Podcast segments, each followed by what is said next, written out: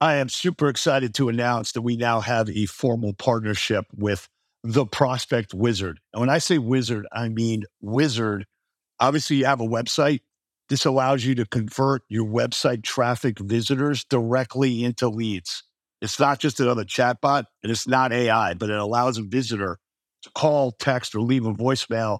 Immediately goes to you, your sales team, or anyone else in the club instantly MIT shows a study that if you contact a lead within 10 minutes, chance of them converting goes up nine times that of the average. We got the Atlanta clubs on it, Vita Fitness, Gold's Gym, Mountainside, City Fitness Philly, College Park. Become one of the next Halo companies to deploy the wizard. It's easy to use.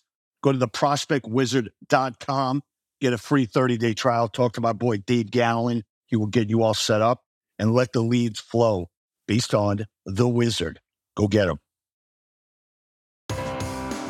This is Pete Moore on Halo Talks NYC. I have the pleasure of bringing Wade Norris by way of Williamsburg, by way of Hockey Beard, by way of Snap Calorie.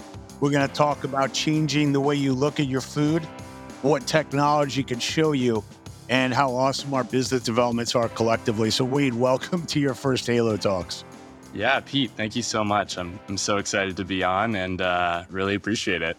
Awesome. So, um, talk about your background because you have a unique background that uh, most uh, ventures that hit the Halo sector do not have uh, the type of team and uh, you know brand equity, if you will, of some of the largest technology companies in the world um, that have brought you here. So, uh, give us your you and your team's background and why you've decided to dedicate your life to snapping calories.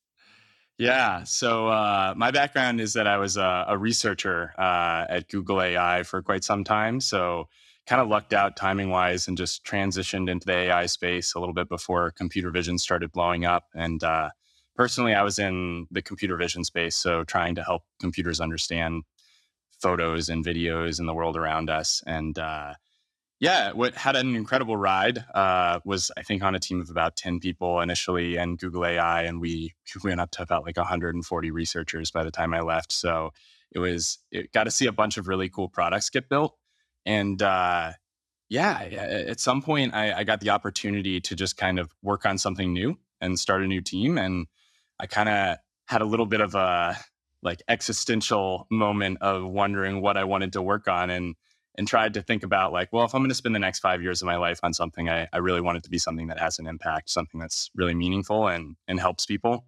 And so, you know, in typical nerdy Google engineer fashion, I made a spreadsheet. I Google searched top 10 causes of death in the United States. And I started trying to just see where was the opportunity for me to have the biggest impact. And uh, I just started reading. I mean, obviously, I didn't think I was going to like solve one of those per se, but it just couldn't have been more apparent right out of the gates as you're reading about you know the state of the United States and the causes yeah. of death that we have. Diet and nutrition was just it, I didn't even really need to finish the spreadsheet. It was just so sure. apparent that, that so, diet and nutrition is the spot. Yeah, yeah, So, so a couple things. One, it's awesome that you know you work at a company like you know the, a Google, a Microsoft, let's just say a Facebook, um, and they say you know just come up with the biggest ideas. You know, let's not yeah. You know, look at like niche opportunities. Let's look at game changing yeah. opportunities and let's just go at it as if there's a pathway to solve it. And then we'll figure out, you know, what we got to break along the way, you know, to get yeah. there. You know, when when you take a look and you say, Hey, I probably could have gotten the resources to do this inside of Google if you really wanted to. Or you say, you know what, like it's time for me to kind of break off. Talk first as an entrepreneur of saying, you know, I've got a I got a safe job.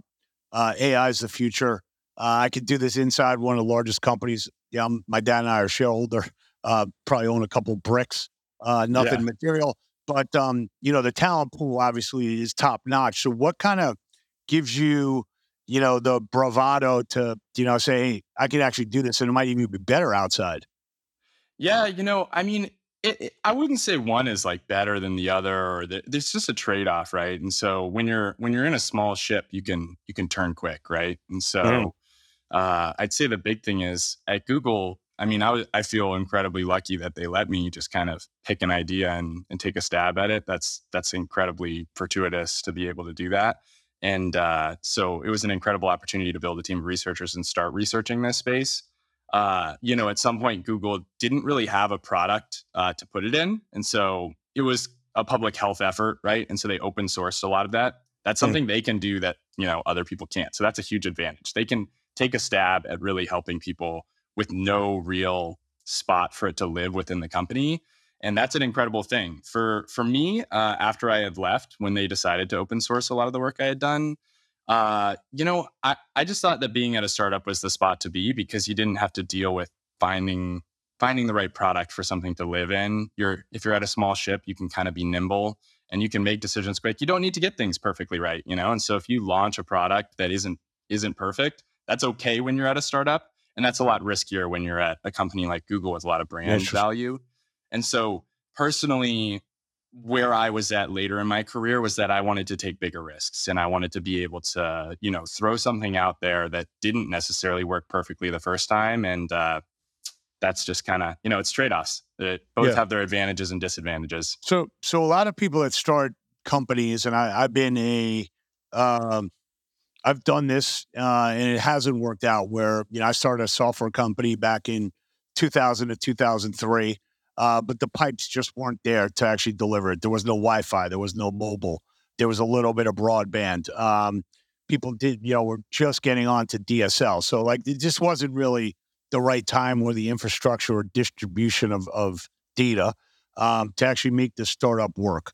You know, fast forward to where you are today and say, okay, look, the technology on the phone, you know, the lidar, um, you know, some of the the, the things that you need in order to be successful are either, you know, widespread, um, starting to be used. So talk about yeah. you as an entrepreneur to have a lens into, look, I know that the pieces of the puzzle for me are actually there, that I'm not waiting on the next technology to allow the commercialization of it. Cause I think people sometimes forget about that when they're starting up a new company. So talk about how your brain works based on your experience in that front.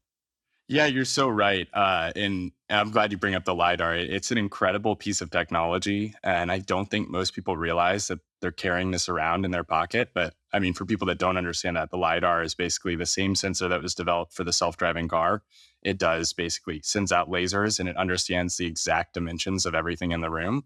So typically people use this for things like the, the like IKEA app and putting furniture in the room and making sure it fits or using the measuring tape to measure things.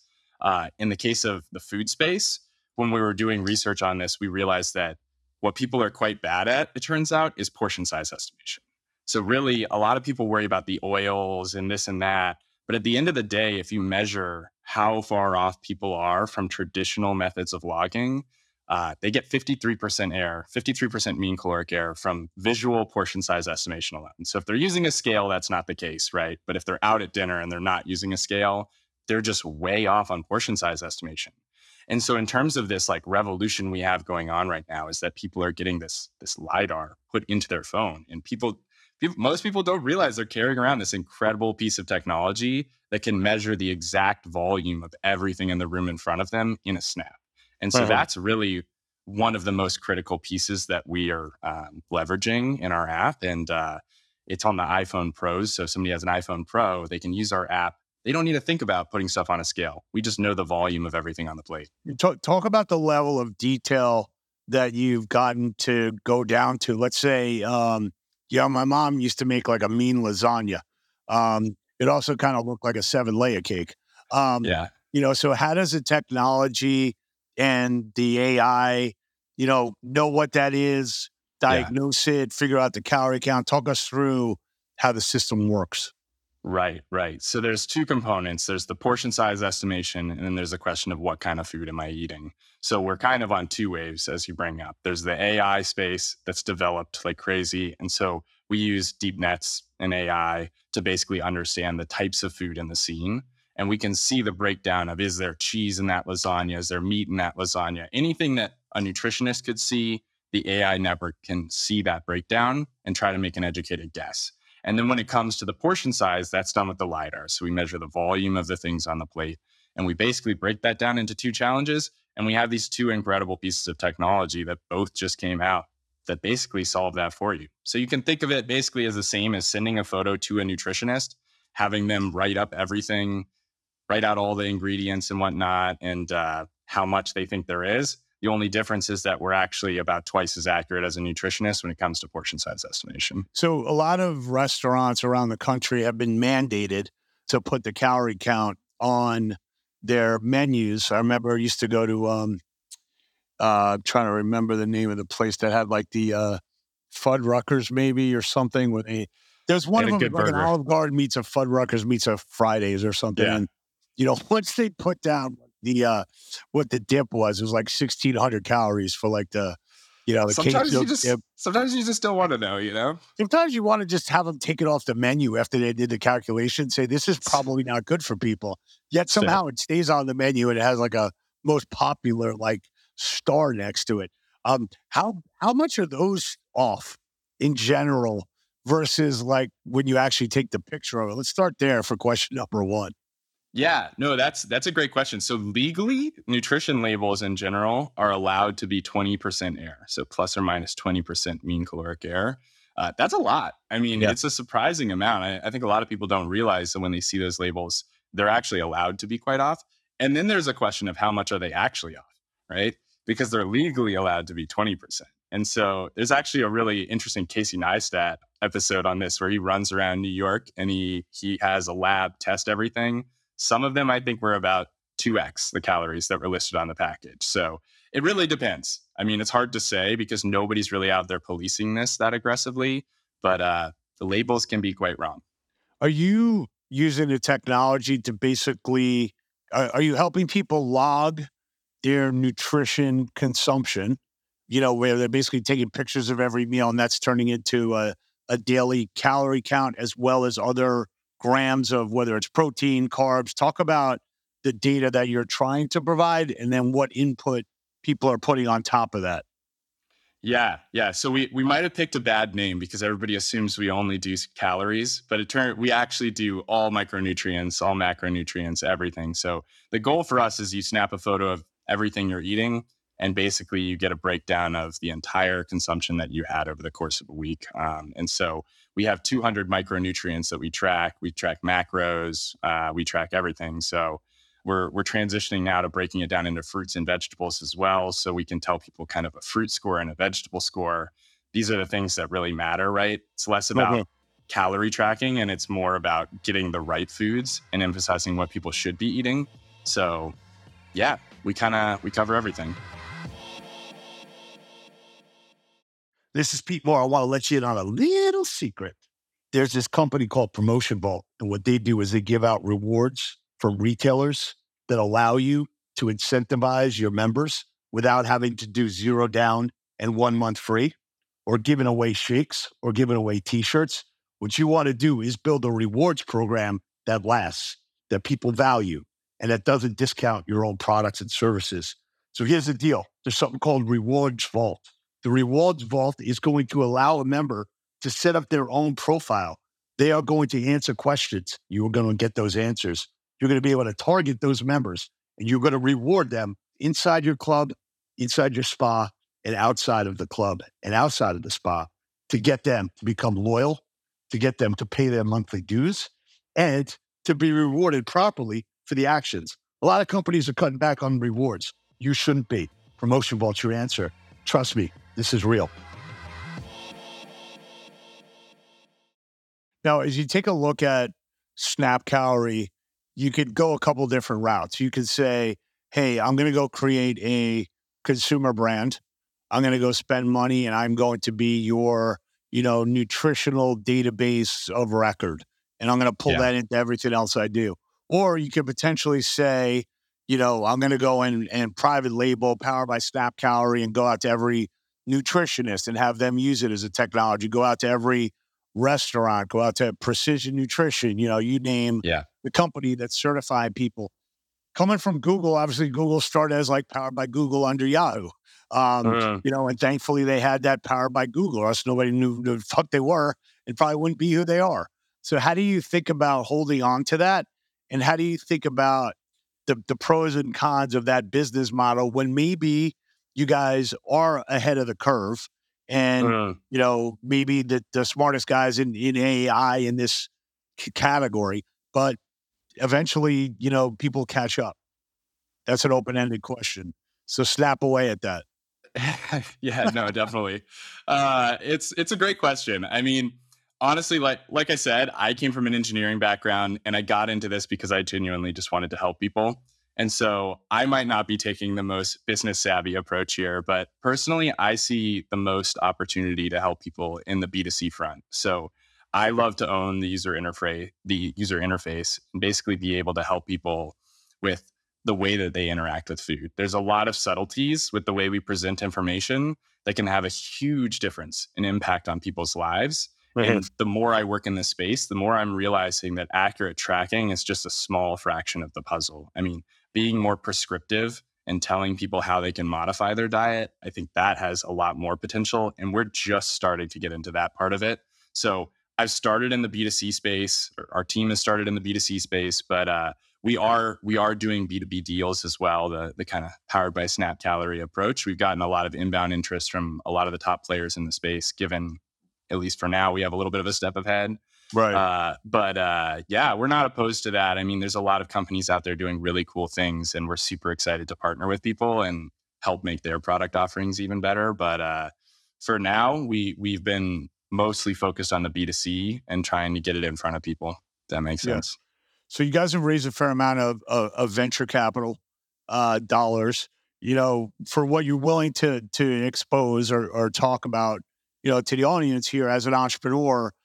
How do you manage, you know, your your own patience and and understanding that there's a there's a adoption curve to the same yeah. time as like, hey guys, like the technology's here. Like, just, all I need you to do is try this a couple of times, and you know it's going to work. You know, how how do you kind of manage, you know, the the post-it note that says we are making progress, although I might not feel like it's affecting enough people quick enough. Yeah, it's hard. I mean, it's really hard, especially in the B2C space. It's incredibly tough. Uh, you, the user demand for perfection is quite high uh, when you're in the consumer space. And so it's definitely a challenge, but uh, you know, I think people just kind of get it when they use it. So so far, it's kind of just been a, a matter of just talking to people, talking to users, seeing uh, what works for them, what doesn't, and uh, trying to iterate. And I, I think people can see that. We we answer like support emails in in like 30 minutes or less, right? And so we're we're getting on calls with people, we're talking to people, and I think people who try the app can see that. And we've seen pretty amazing just organic growth because of that. People are telling their friends about it, friends are telling friends. And so our growth rate keeps getting bigger and bigger. And it's been amazing to see how people, you know, they'll be critical of some elements, but at the same time, when we fix it very quickly and we build something that people want, they tell their friends about that. And uh, it's been amazing in that sense. So, you know, you're, you're going to be sitting on a significant amount of visual data that turns yeah. into ingredient level. This is good for you. This is not good for you. I actually know the restaurant that you had this in. I'm telling you what over time this is doing to your body.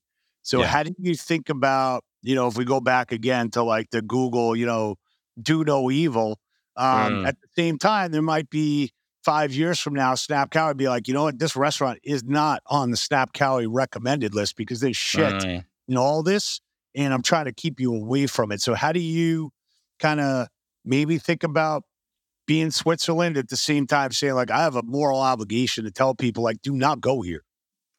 Yeah, no, it's it's a great question. I mean, I I think probably at the end of the day, part of it is that I don't, I don't see it as fully binary, right? I don't think there's any foods that people just absolutely should not eat. It's really just portion, right? And so, how often are you eating that food? And so, personally, I I love indulging in a lot of like pretty crazy foods. You know, you've been and to Van so, Have you tried the honeycomb yet? Yeah, it's oh, great. Oh, man, it's great. Crazy. Love it. I'm yeah. not the snap calorie. I don't want to affect them. That's all right. That's all right. Yeah. It's so, you know, at the end of the day, it's really, it's, we don't see it as telling people what they should or shouldn't eat. It's more about kind of emphasizing the things that could benefit their health and trying to focus more on what they should maximize and less on on restriction, right? And so for me, um, you know, I I try to optimize my diet a lot, but there's a lot of micronutrients that I'm totally deficient on. I mean, when you track 200 micronutrients, it's really hard to get all. And so yeah. it's really cool for us to be able to build interfaces that nudge you in the right direction, saying, hey, if you mix this in, you're really going to enhance the diversity of what you're eating. And so I don't really see us saying like, don't eat this one food, but I do think it's important to educate people like, hey, maybe you want to eat that like once a week and maximize some of these other foods that are really healthy, if that makes sense. You know, when I think about like personal trainers or nutritionists or any life coaches, I can see a lot of people saying, Hey, I'll help you out, you know, with your nutrition just based on how I, you know, yeah. eat well or I, you know, do intermittent fasting or I'm on a keto diet or what have you. Have you seen any pushback from professionals that think that this is a technology that's like somehow like, you know, like copywriters are like concerned like AI is going to write the script. Like, I don't mm. think that mm. happened. I think the copywriters should be using the AI and then yeah. optimize what they're doing and providing a service to their clients and making themselves better. Do you see like this embracing of technology, or just some at some point does the technology feel like the nutritionist is somehow getting you know like intermediated, even though that really shouldn't be the case. That they should be able to provide more nutritional services to more people by scaling their business. How do you respond yeah. to that, or what's kind of bullshit and what's kind of real? Yeah, I mean, so I think there's this incredible kind of debate that has yet to be had, really, especially with ChatGPT coming out in particular, where there's this balance between accessibility and credibility, right? And so if you're giving people this tool, it's amazing that people who couldn't afford a nutritionist can now ask questions to a chat bot and get an immediate answer. Now, these are people that are having positive health outcomes based on learning things they wouldn't otherwise learn because they couldn't afford a nutritionist otherwise. That's incredible. But at the same time, there's a question of how credible is that model? Sometimes it's wrong, right? So, what do we do? Like, where do we strike that balance between credibility and accessibility? And, you know, as an AI practitioner, the way I see it is kind of what you hinted at. Like, we should be making the professionals uh, more more productive. We shouldn't be right. replacing those people, right? And so if a if a nutritionist is answering the same question over and over again, they don't need to answer that same question, right? And so if they can have a tool that helps them answer these frequent questions and then when it comes to like a more nuanced question that requires a little bit more research, they're freed up to dig in further. That's incredible. I mean, now they're able to help a lot more people the affordability for these tools comes way down. And, you know, I think that's just like a really cool spot to be in. So I think in an ideal world, the way this plays out is we're building tools that make those professionals more productive. We're not replacing them. In the case of Snap Calorie, we actually did just add a chatbot feature using ChatGPT. You can go in, this is totally free to use part of the app. You can ask a question that you'd normally ask to a nutritionist. It gives these incredible answers. It can meal plan for you, it can do all sorts of wild stuff. And if you feel that that question is a sensitive question where you you need a higher level of credibility, you can actually click a button that sends that to our registered dietitian.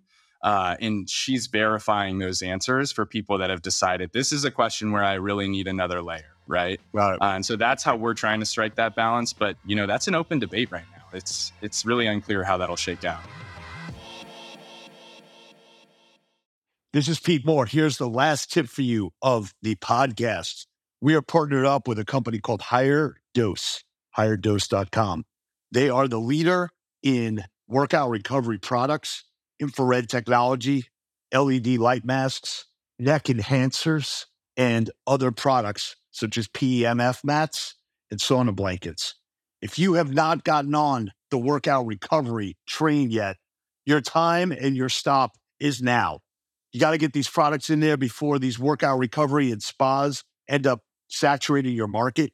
Having your members walk out of the club and going into one of their locations for 200 bucks per month where they're paying 39 to you. Let's become an expert in workout recovery if we are already an authority in workouts. Higher dose, check it out.